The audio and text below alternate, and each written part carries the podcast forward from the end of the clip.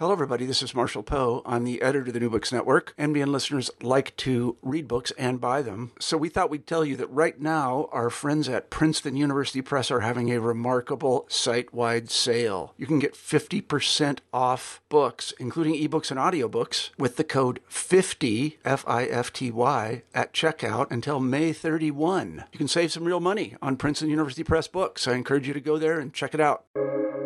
Welcome to the New Books Network. Hi, everyone, and welcome back to New Books in East Asian Studies, a podcast channel on the New Books Network. I'm Ed Pulford, one of the hosts of the channel.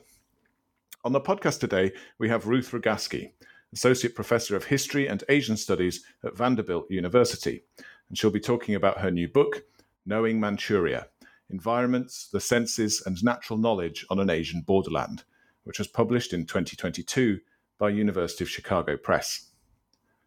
The question of how certain parts of the world acquire certain labels and reputations is often an intriguing one, from why European colonialists thought that sea monsters lurked at the edges of maps, to why East Asian visitors to Paris or London today feel let down by the messy realities of those places, so different from their ideal types.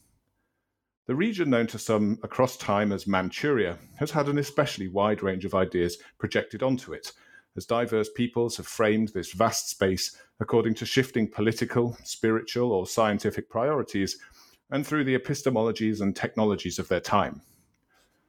The distinct approaches to knowing Manchuria, taken by Manchu emperors, Chinese exiles, European missionaries, Korean poets, indigenous shamans, Russian botanists, Japanese colonists, and socialist planners, among, believe it or not, some others, in many ways have brought this place into existence and these form the focus of Ruth Rogaski's extraordinary new book.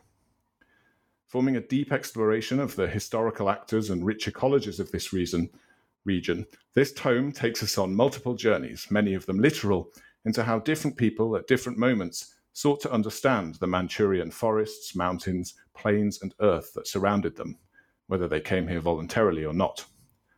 Today, Manchuria is itself a contested term, and it can seem as though regional centres, particularly Beijing and Moscow, would rather not know the place at all. Those seeking to promote a multipolar order of global powers interacting on an abstract world stage find it inconvenient to consider fractious, layered borderlands. Consequently, Rogaski's multi-perspectival and multilingually sourced history of different ways of knowing and of entangled relations between people, place, and nature is all the more valuable an account of a region which we should all know better. So I'm happy to say, Ruth Rogaski, welcome to the podcast. Thank you so much for inviting me, Ed. It's my pleasure to be here. Well, uh, as I was mentioning to you off air, also a great chance for me to talk about uh, something which is absolutely the core of my interest and, and fascination. So I'm looking forward to the chat. Um, but before we get into the content of the book, uh, perhaps I'll ask you about your kind of trajectory to this point, your academic background, and how you became interested in this uh, fascinating region. Uh, okay. Well, um, so my first book was about a different place with a different approach, uh, hygienic modernity, focused on local history in Tianjin, uh, the history of medicine, history of public health. And at, as I was doing that research, so this was quite some time ago, when I was interviewing some public health workers in the city uh, they started talking about the patriotic hygiene campaign and uh, of the of the early 1950s and how that was uh, in response to America's use of germ warfare in the Northeast. And uh, of course, I, I, had never heard of that. Uh, there really wasn't. Uh, that was not a widely known episode, or the the allegations were not widely known in the states. And uh, when I started to look at some of the materials uh, surrounding the allegations and the investigations, I found the the, the massive report, edited uh, in part by Joseph Needham, uh, that uh, brought together the science, various scientific investigations uh, done in locales in northeast China that attempted to prove the use of germ warfare. And one of the, the main thing that I noticed about it was that all the bibliographies, all the scientific literature used to prove what was indigenous nature and what was exogenous nature. Uh, all of the scholarship, or the vast majority of the scholarship, was written by uh, those who were not indigenous. In other words, they're for, foreign scientists. So, really, the book just started off um, many years ago as as being curious about how scientists from around the world wound up in uh, this region and and how they struggled to make sense of the region, and then how that scientific knowledge was used toward the building of at, at, at initially right the, the the PRC polity. So that was the genesis of it uh, many many moons ago. Gotcha. Well, yeah, and you have that kind of background in, in at least North China, I suppose, in terms of uh, yeah previous uh, research. But was uh, the Northeast uh, broadly Manchuria somewhere you'd spent any time previous to that, or, or was this a sort of totally new avenue? Uh, totally new, and um, for anyone, I mean, I so admire your border crossing work, but it's not easy going to deal with different places, uh, different you know different regimes. So actually, the move to the Northeast was was new for me and um, a bit fraught, but uh, exhilarating at the same time. Mm-hmm. I think that's uh, in the spirit of the uh, of the region. Uh, it, was, it, it, was ever thus, or something. Um, well, that's uh, that's great. Um, I guess uh, that leads us fairly sort of naturally on to some broad kind of uh, introductory um, ideas around around the book as a whole. Um, and you introduce the book uh, with an introduction that uh, actually focuses on an episode of uh, flying or perhaps falling voles. um, we, we might return to the voles uh, a little a little later on, but perhaps you can begin with uh, a bit more of a description of, uh, I guess, what Manchuria is, where it is, you know, for the purposes of of grounding our discussion. Mm-hmm, mm-hmm. Right. So, you know, in many ways, this whole book uh, uses as a springboard the pioneering work of Mark Elliott, whose uh, article Limits of Tartary really uh, inspired me to think about this region as a, a an, imaginary construct, uh, but one that was full of of political, social, and cultural import. So you know, uh, several of my interlocutors said, "Well, how can you write a book about a place that doesn't exist?" And I said, "Well, the book, in some ways, is is just uh, engaging with that process of imagining this place." Um, so the idea that and and you know I'm trained as an historian of China, so we naturally slip into Dongbei, right? Uh, but what I felt was somewhat lacking in the scholarship, or or the scholarship is out there, but it, uh, maybe not brought together was the fact that you know f- for other observers this might not be Dongbei, but uh, you know Shibei, or in other words, the the place in the way the place was imagined relied upon the perspective and locale of the imaginer.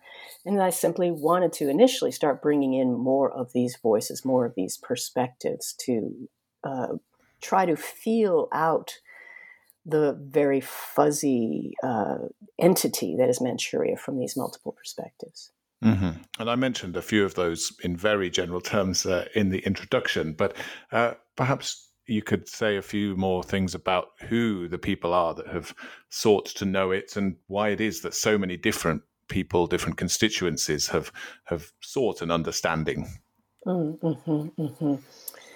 Uh, well, you know, I think my, my impulse was to start with the various polities going around the region.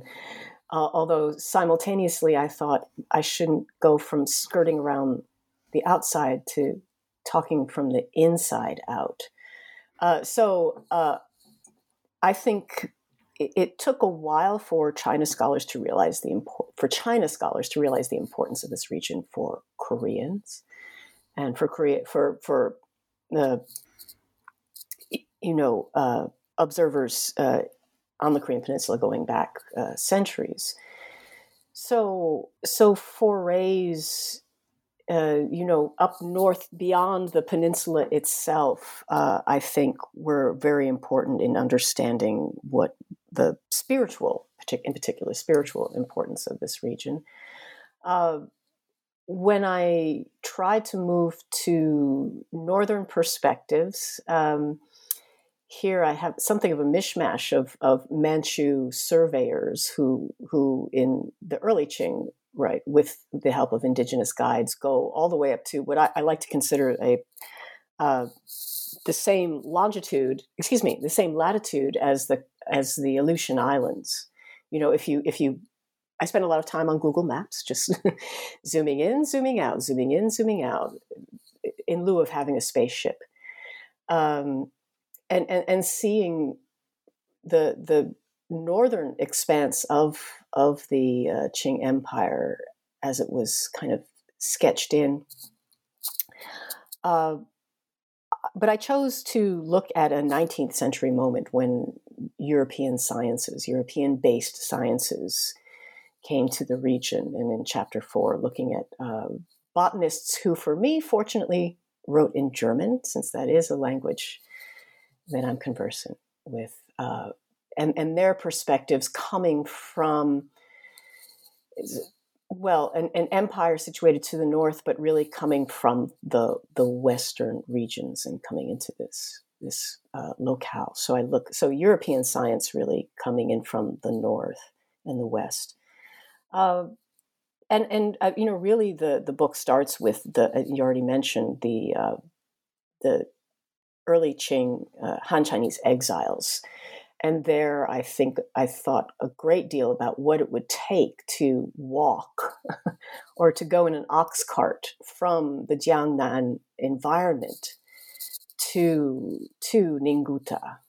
Uh, so so everyone, most of these perspectives are moving in, and and I emphasize the journey and I emphasize the the shifting perspectives, but um, there are for me very there were di- difficult moments to to to sketch out but moments where i could see more local perspectives and in order to do that mostly i turned to things like uh, shamans chants or uh, the botanical knowledge of of uh, Hezhe or Nanai people so so those were some of the multiple perspectives that I tried to weave in.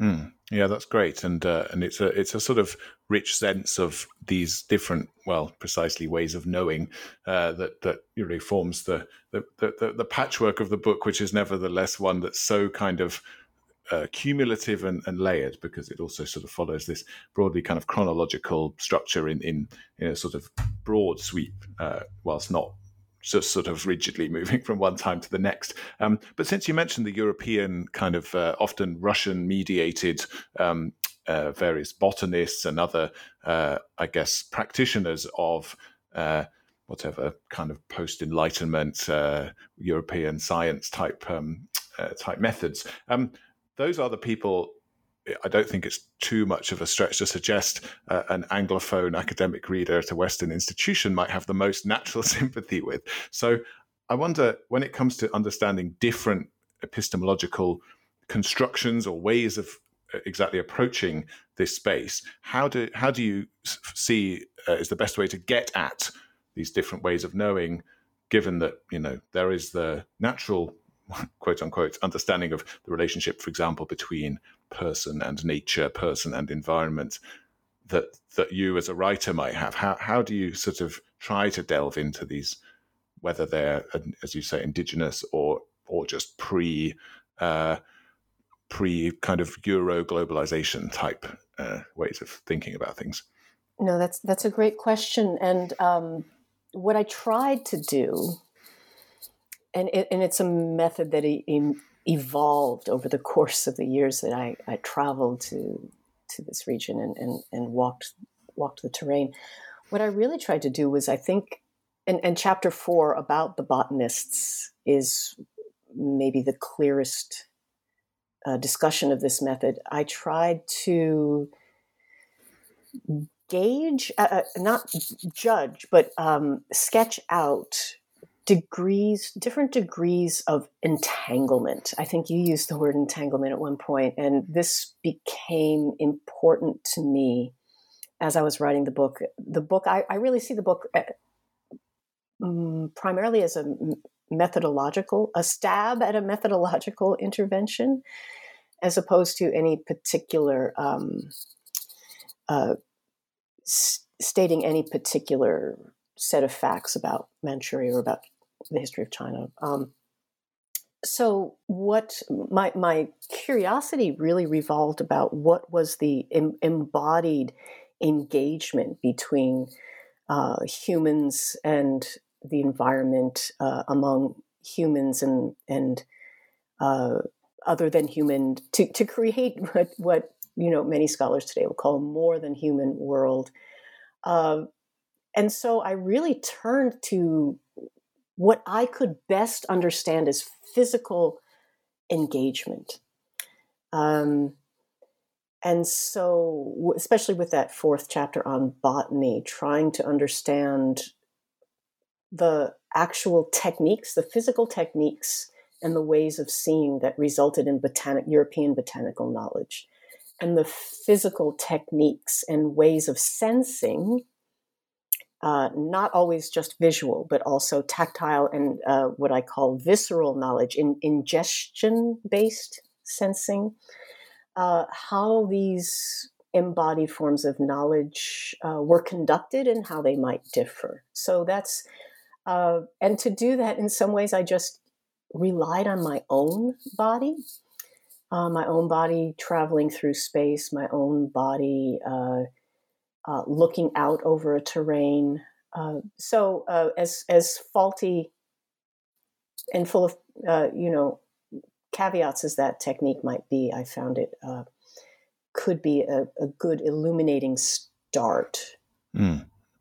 Well, I mean that that personal uh, sort of reflection on, on positionality is something that does form a, a really helpful component of the scene setting in the introduction of the book. Um, what did you what did you actually do i guess uh, is the is, is, the direct uh, the direct way of putting the next question i have about about uh, sort of your methodological approach um, both in terms of selection of sources as you say there was this starting point perhaps with a a moment in a much more recent sort of historical time and within a chinese context but how did you sort of go about um, foraging, perhaps uh, Ooh, might be forage. the right word for, for your your source base, and also, yeah, in terms of embodied time spent in the region. How, how did that uh, sort of pan yeah. out?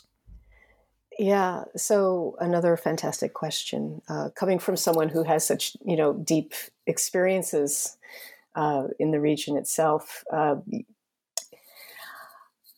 my foraging started in the place where I was taught how to forage, which is the archive. And it, it, could be and of course you know my first book is is heavily archival based and so that was what i knew that's what i loved and for all of its frustrations but um, of course the time spent researching this book was also the time during which archives in in uh, the prc became there, there were more and more strictures to uh, to access and and this became actually i think for the northeast became apparent even earlier than it may have for other places. Uh, um, so there was, you know, in some ways, this is a book born of frustration. It's it's lemonade from the lemons that I started to encounter. The other bunch of lemons, besides the archive, uh, ah, so the really the main inspiration was my first climb up uh, Baekdusan uh, Changbaishan, uh, the Long White Mountain, or uh, Whitehead Mountain. And um, so that was in 06. And climbing the mountain, so I'd been doing a lot of reading and was uh, already in the mode of thinking of this as a sacred place. And when I arrived there, two things uh, to the region, two things struck me. One, I couldn't see it. I couldn't find it until I was actually on top of it or uh, about to be on top of it. Or I didn't realize I was already uh, uh, halfway up the mountain before I realized, oh, this is this is the mountain. So just sensing the terrain from the position of being in the terrain was such a revelation to me. The other thing was getting to the top, descending down to the Caldera Lake, and not being able to go around the lake, which for the the region, the the the mountain and the lake itself was probably the most beautiful place I've ever been on on this earth. And um, the I, I had an intensely emotional reaction to the fact that borders uh, inhibited my ability to engage with this environment. Now, you know, one thing I, have thought about a lot since writing the book was, well, perhaps it's a good, you know, those borders are keeping my white butt from my white colonialist. But you know, in other words, it's like, who am I? Who am I? given my own positionality to to rage against borders but what it did what that experience did was uh, prompt me to start thinking of border transcending ways of perceiving these environments to the best of, of my ability so um, um, most of my travels were on the PRC side of the border, but um, every place that I wrote about, I traveled to. Um, it got more and more difficult as as as the years progressed. Um, and my last my last stop was uh, I think 2017 in what I kept calling the Sino-Soviet border to my colleagues. I realized, whoops, uh, um, not Sino-Soviet, but the the uh, Sanjiang Pingyuan, the the the the area where the uh, Ussuri and uh, Amur and Songhua rivers come together. So those those those were the things I tried to do.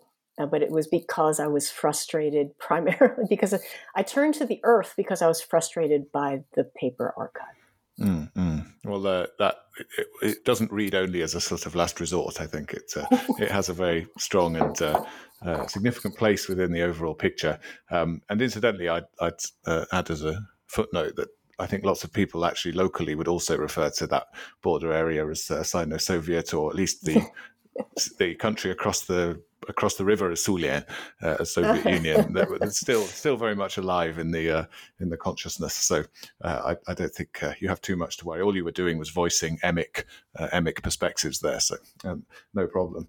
Um, anyway, well that's great, Ruth. Thank you for that sort of uh, overall grounding of how the project came together. Um, so, as I mentioned already, the chapters unfold in a sort of broadly chronological perspective, but that isn't really the main point, I think, because each one of them encapsulates at least one, if not several, uh, different uh, ways of knowing this place that have been practiced between, broadly, I suppose, the uh, mid to late 17th century and and and uh, the late 20th century.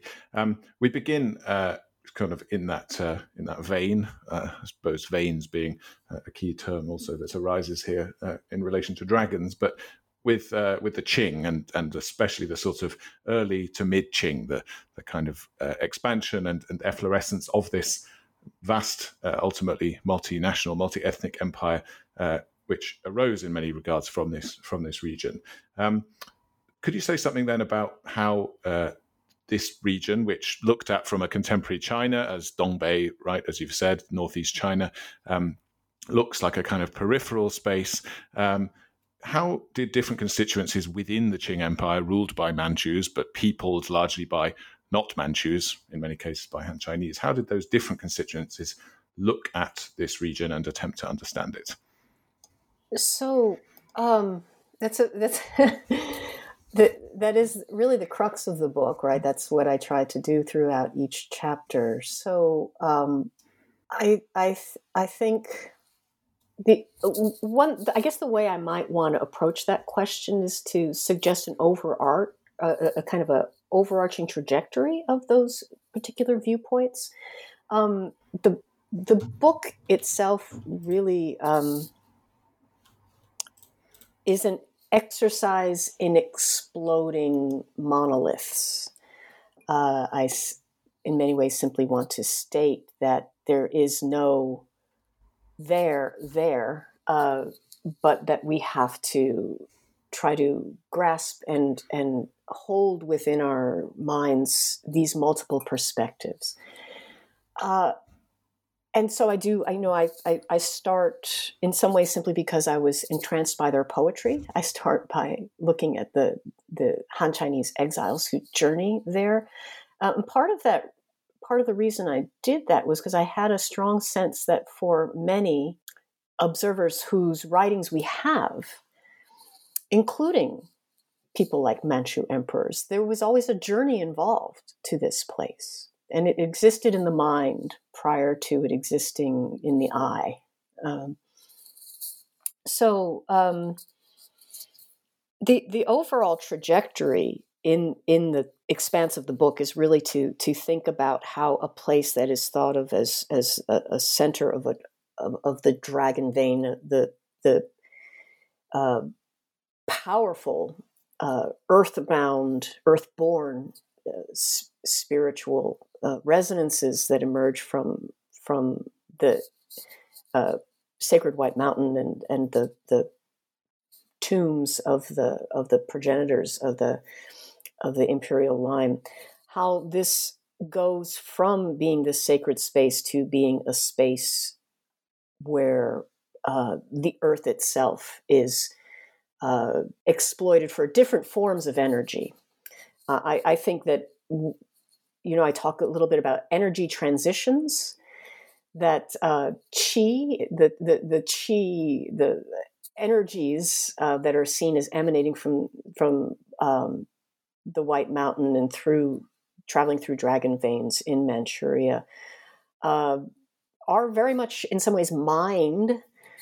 Uh, M I N E D, mined by the the Qing Imperium, but uh, there is and, and oh, you know along with the actual you know things like furs and and freshwater pearls and ginseng there you know Manchuria has always been a, a, place of, of extraction, but I tried to show an overall shift in perspectives on extraction that happens in the late 19th and early 20th century with the rise of, of global capitalism and um, the hitching of science and technology to the wagon of, of capitalist exploitation of, of, of natural terrain. So that's you know that's really the the arc of the book. If um, and all of the little pieces of different perspectives. While at one in in one way, I'm simply I'm trying to explode the region. Simultaneously, I'm also trying to uh, show a, a, temporal arc and changes in epistemology and approaches to to uh, to the environment. Hmm. So, in this early to mid kind of Qing period uh, with which you begin, and which broadly, I guess, is covered in the first couple of chapters, which deal respectively with these landscapes or narratives of, of exile in this landscape. Uh, and then, secondly, with uh, the 1682 Kangxi expedition to uh, this region, um, you you do kind of, um, I guess, uh, I guess, describe ways of understanding this place that rely variously on on poetic forms, on ways of comparing the landscape to known legible landscapes. Uh, outside kind of uh, or, or, you know elsewhere in, in China in the case of some of these uh, Chinese poets. Um, so did you see those as being um, kind of quite distinct uh, kind of ways of understanding uh, the, the, the region as a, as a whole that, that maybe reinforced the separateness of of Qing and or of Manchu uh, rulers of the Qing and the Han constituents. I know this is, you know, you mentioned. I, I only asked this because you mentioned drawing on Mark Elliott's work, and of course a lot of uh, New Qing history, if you like, and exploration of this period, including in this region, has uh, debated the kind of Qing universalism versus, uh, or, or, as as it relates to a sort of Manchu particularism did did you see there being a kind of Manchu way of looking at this place versus a Han Chinese way of looking at this place, or is it not mm. quite so simple mm. as that? I don't think it's as I, I I don't think it's as simple as that. I um and I, I I'm not sure if I was aiming for an explicit comparison. Um, I, you know, others, uh, some fantastic scholarship, David Bello, um, you know, Schlesinger's book on, on world trim and fur, uh, really talk about the, the imperial court's perspective on, on their northeastern territories as, as a place of, you know, both of natural purity, but also as a place that, that provides the, the court and, and the Qing world with their their luxury goods. So uh, when I shifted from the Han Chinese exiles who are trying to make sense of a place where the sun doesn't set and uh, uh, where plants seem different, but they seem the same at the same time.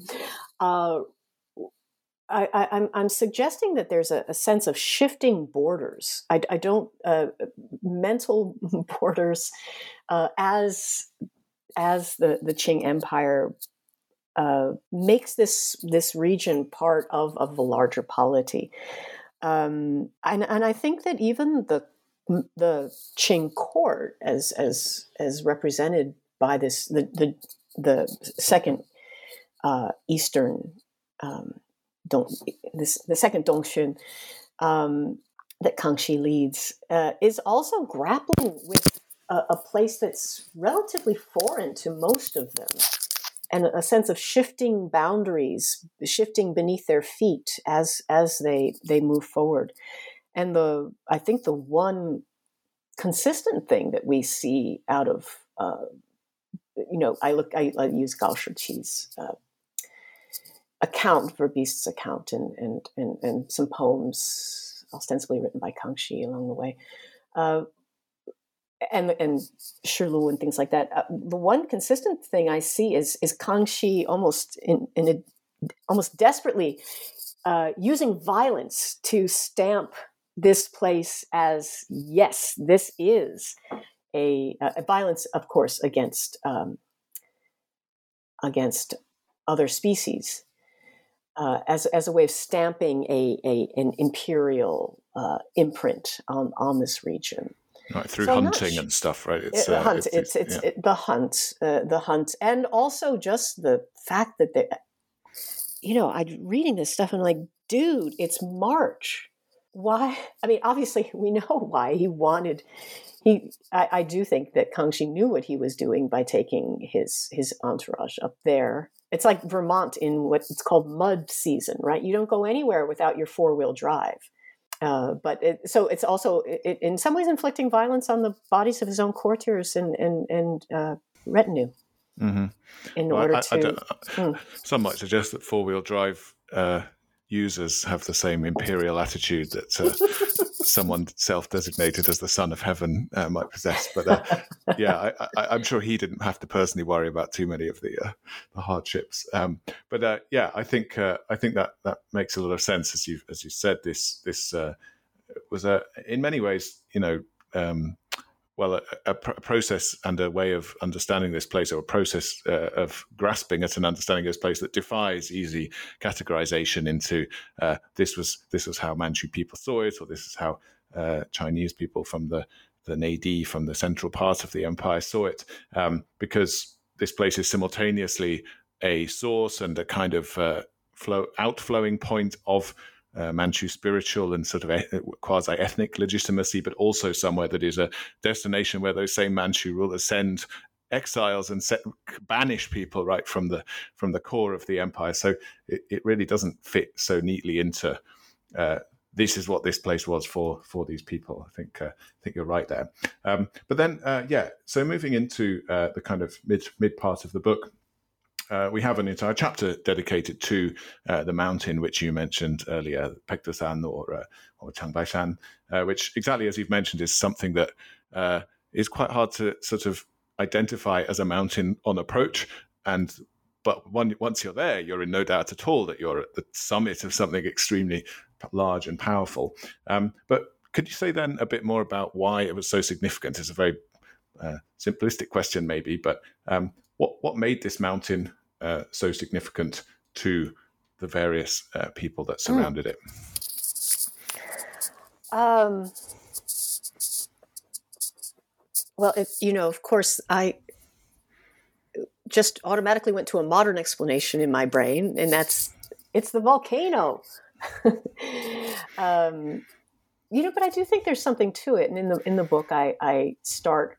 Uh, I tried really hard because I was critiqued on this point to avoid doing what's a what had in, in the past was a fairly common environmental history approach, which was first you situate this place in its reality by using scientific literature and a scientist perspective that, that, that data to uh, and then you move into what your pe- your people's thought thought about the place. And and uh, so in in chapter three um, what i try to do is um, citing the white mountain uh, w- what I tried to do was present science as one way of thinking about the place. And it's a language that we moderns understand. So here, here I go. I'm going to do this anyway and explain uh, that, you know, using uh, ice cores pulled from Greenland and, and tephra mounds uh, in Hokkaido and, and in these sorts of ways, uh, scientists uh, have informed us that in a certain in such and such a year there was a massive massive eruption of this volcano uh, and it happened at a time of political turmoil in the in the nor- in northeast asia um, and even though there's no written records of it in the way uh, you know vesuvius blows and there's lots of folks to around to to write about it. Um, but if if if you know Paektusan blows, we don't really have the the written records prior to more or less an early modern period. But I I, I think that it's it's the um, the explosive nature. I mean, it, when you climb it, I, I never really thought about it as a volcano. I probably should have since it was rumbling at the time. I just didn't know it. But for for people in that region, knowing that the, the explosive nature of it, um, that and and when it the millennial um, eruption uh, sent a plume up into the sky that was at least according to the way as much as scientists can figure it out that was um, more dramatic than the bombings of Hiroshima and Nagasaki. So I, I would say, I would venture a guess that that sort of um, activity from a from a, a natural form, from a formation in your neighborhood would would cause people to think of it in a certain way. Mm. No, that's uh, that's understandable, and I guess temporally, I think you, you suggest that it, it lies at a kind of point at which it would have been uh, a kind of fairly fertile moment for, uh, yeah, nourishing narratives of, of ethnic and national origin on the part of uh, of both Manchus right to the north uh, of the mountain and to, of Koreans too uh, to the south who see uh, Tangun, this uh, legendary ancestor, to have sort of uh, arisen from this mountain, and indeed contemporary North Koreans who see another sort of spiritual ancestor in the form of Kim Jong Il to have emerged from this mountain.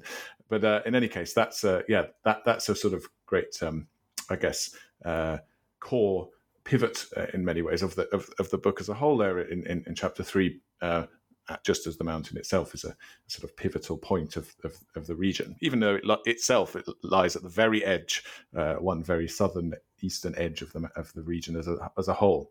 Um, but yeah, you've you've actually provided a link quite well there to thinking in the latter part of the book about the sort of eruption of uh, these modern, uh, you know, used analytically ways of looking at this region uh, that come in in the very end part of the Qing, uh, with the also uh, arrival of the end part of the Russian Empire into this area, um, and you know then subsequently over the 20th century. So once you get to the point where you're describing uh, as you as we've mentioned already, botanists as well as uh, mining prospectors and fossil hunters and uh, also plague scientists later, all kinds of other peoples. How do uh, efforts to understand this place change uh, and does does it all change at once or you know is there a sort of layered transition from these more complex ways of knowing this landscape? Does the spiritual end up interacting with the scientific to, to put it in very blunt terms?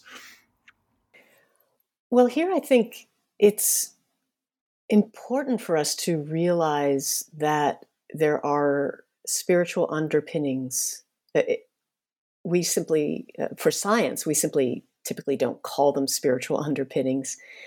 Uh, but there are, I think in the book, I call them fant- uh, fantasies, which um, there are urges, um, mythologies, um, ideas that drive science as well. And um, here, you know, the underpinning this idea uh, the, the underpinning spirituality, as it were, is uh, for for what happens in the 20th century is is uh, this idea, this myth of the potential for always expanding uh, extraction of resources, always expanding uh, progress, always expanding uh, wealth. that that that drives that is as at the heart of of the forms of exploitation, uh, environmental exploitation, uh, and the sciences that that uh, undergird that uh, exploit those exploitations of resources. Uh, so I I think that what you'd find primarily is that the texts reflect a shift in spirituality. as as as a as opposed to spiritual and, you know here i'm messing with the word spirit spirit and spiritual right uh, but you know if you want to call it intellectual underpinnings that that that people feel in their hearts and it drives them perhaps we're talking about the same the same sort of thing albeit with different outcomes mm. i think centering the people who are working in harmony or in, in sympathy with these sorts of uh, broad ways of thinking is probably the best approach, right? Because then we stop short of saying that modern science is uh, just another religion, or you know, not that that is a totally indefensible position, but it's it's a very hard to it's a very complicated to defend sort of a sort of a position, or at least would require the book to be about lots of things that aren't anything to do with uh, with Manchuria. Uh, so I think uh, I, th- I, think it is your it's your person centered, your character centered sort of approach here uh, that really you know brings out those those sorts of uh, shifting commitments. Um, so I mean, perhaps if we can just yeah say a few things about some of these specific specific people. Um, maybe even jumping forward to around the time that you said was your sort of entry point to uh, the project as a whole. Um, how does uh, the kind of the scientific approach during the 20th century, especially among uh, among Chinese scientists, but perhaps also with the help in some cases of, of Soviet ones or other other figures in this region, to things like plague, um, and then ultimately those flying voles as well that we mentioned. Uh, what does that what does that tell us about sort of place of Manchuria within a kind of emerging um, new Chinese order uh, in the 20th century? Well, I talk about the flying voles, so the uh, rodents that were allegedly dropped from planes, uh, from airplanes, and and and land land in uh, ac- across a series of villages in in uh, Heilongjiang. Not this 1952, I think, right? Is the uh, yes, that's yeah. that's. I guess I'm, I'm, going. I'm going there. Um, I it's it's a pretty short chapter that follows a much longer chapter about plague research as done uh, by Chinese and Japanese scientists in the earlier 20th century. And I the the title of the chapter is Scientific Redemption. So what I saw uh, being unable to solve the problem, the question of whether or not it actually happened. Um, uh, think of that problem as not particularly interesting for a, a historian of science. Uh, what I try to probe is the, the uses of these scientific investigations for the building of a new of new China, this new polity that uh, is uh, effecting control over a place that has been contested for really uh, centuries at this point. So, uh, what I saw uh, was a very clear attempt at uh, using science to indicate what was the nature that belonged within the borders of China, of New China. Uh, and what was quite interesting, though, was that the scientists who were generating this, um, the Chinese scientists who were generating this data, um, most, if not all of them, had backgrounds. Uh, their their education was uh, it, their instruction in science was was uh, acquired abroad.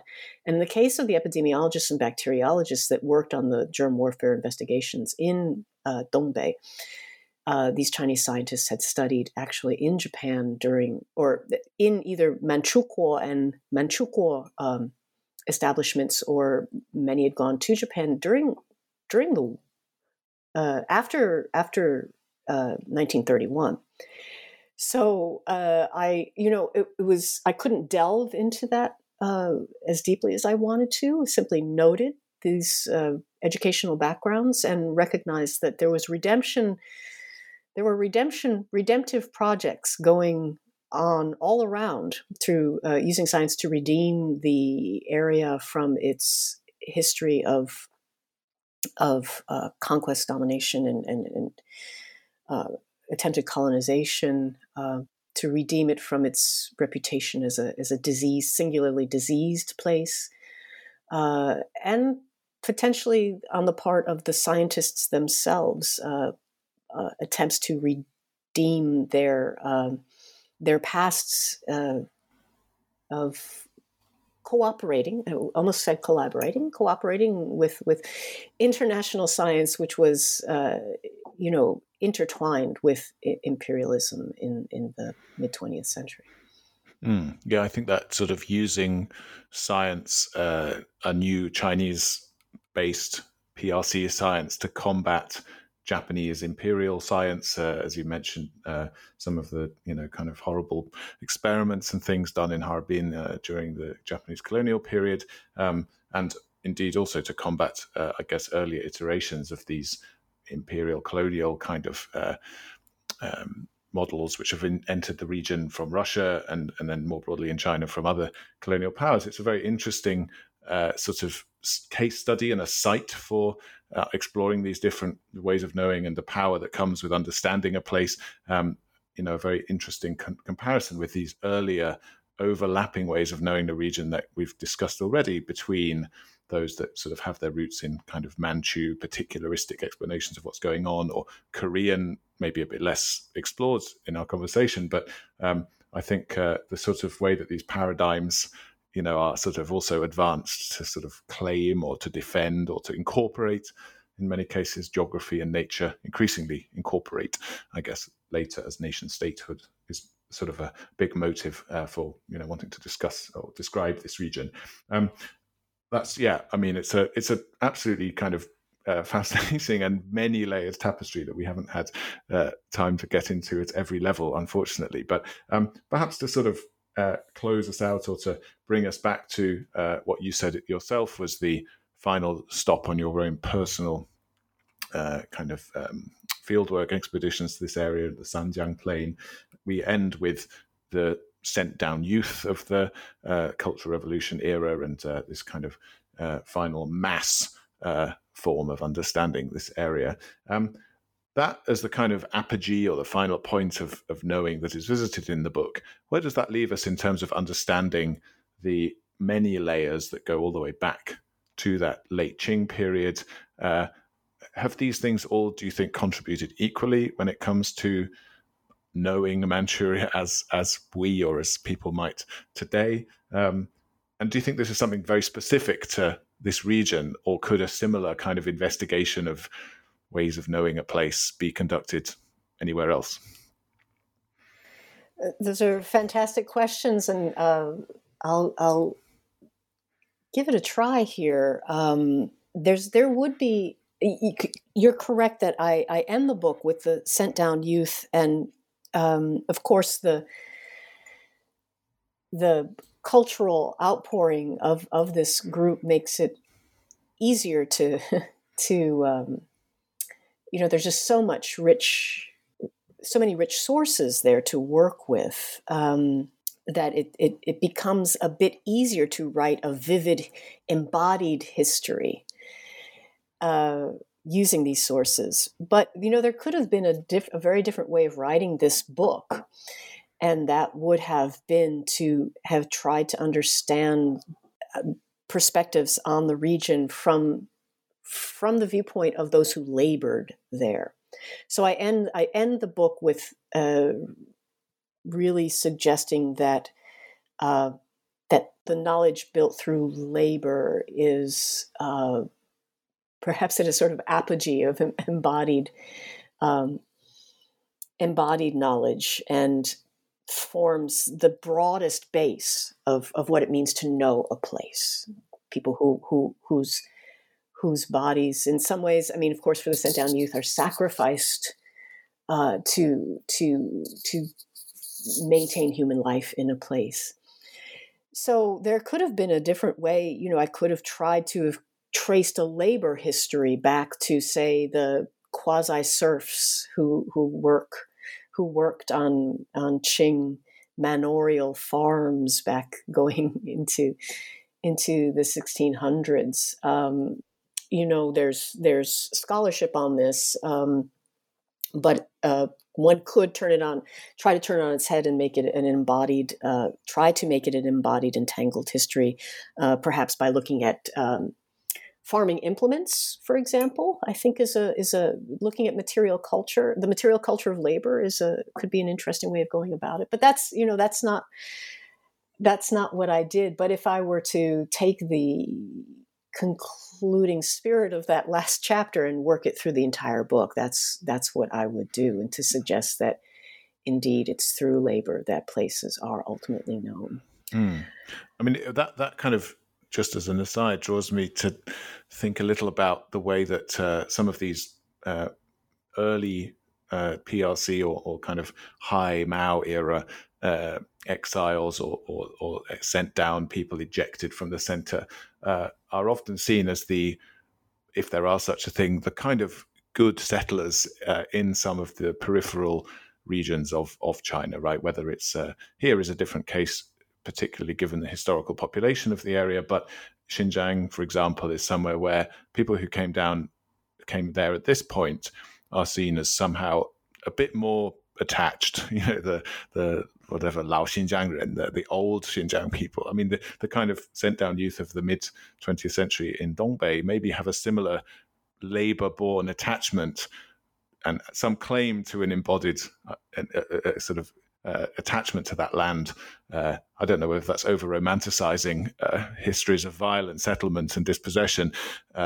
If, if it is, uh, I'm very sorry about that. But it just kind of occurs to me that it does seem that in general you sort of earn a little bit of cred in your way of understanding and way of being attached to, to a place if you've kind of yeah labored there as you suggest. Yeah, yeah. So that you know, it's hard for me, and given that it was a mass phenomenon, then we simply have to acknowledge. Uh, uh, there, I think, acknowledge that this is is a a uh, particularly generative way of of knowing Manchuria at, at this point in in our in our history. Uh, I think what I'm trying, what I was trying to, if there's a value established there, it's it's the value of labor um, in and of itself. So, um, skirting perhaps some of the difficult political questions that you've just. That just That's that entirely fine. No, I, I, I, should probably skirt them more myself.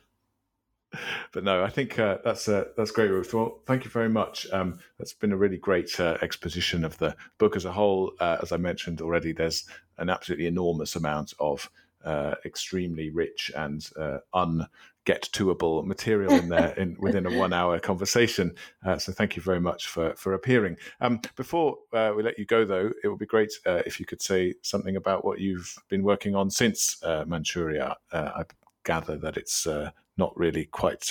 it's, it's it's not necessarily quite as far from your own base as this book was. Oh. Yeah, well, although in, in some ways there's inspiration from my my conclusions that uh, that it's it behooves us to look at the local to understand uh, broader phenomenon. Uh, I am working on Chinese medicine in Nashville, uh, Nashville, Tennessee, the where where Vanderbilt University is, and the place where I've lived for the past fifteen years. Mm. Uh, so it's a combination of, of contemporary history uh, and uh, more uh, sort of anthropological, uh, you know, um, observations of, of what Chinese medicine uh, means to practitioners and to patients, to sufferers in the community that I'm part of. So that's that's my current project. A little bit easier to research in these pandemic years. Um, mm-hmm but really i think there's there's a continuity with this book because of my uh, obsession shall we say with with exploring the local right and also perhaps with different uh, uh, different ways of knowing things the in this case perhaps the body and uh, and the, the, the sort of I don't know zoological dimension of human existence. Um, I, yes, yes. Anyway, fantastic. Thank you very much, Ruth. Uh, it's been really great talking to you today. Oh, I've had a, I've had a wonderful time. Thank you so much, Ed. And listeners, thank you too, as ever, for listening to New Books in East Asian Studies. It's a podcast channel on the New Books Network, and it will be back with you again very soon. Goodbye.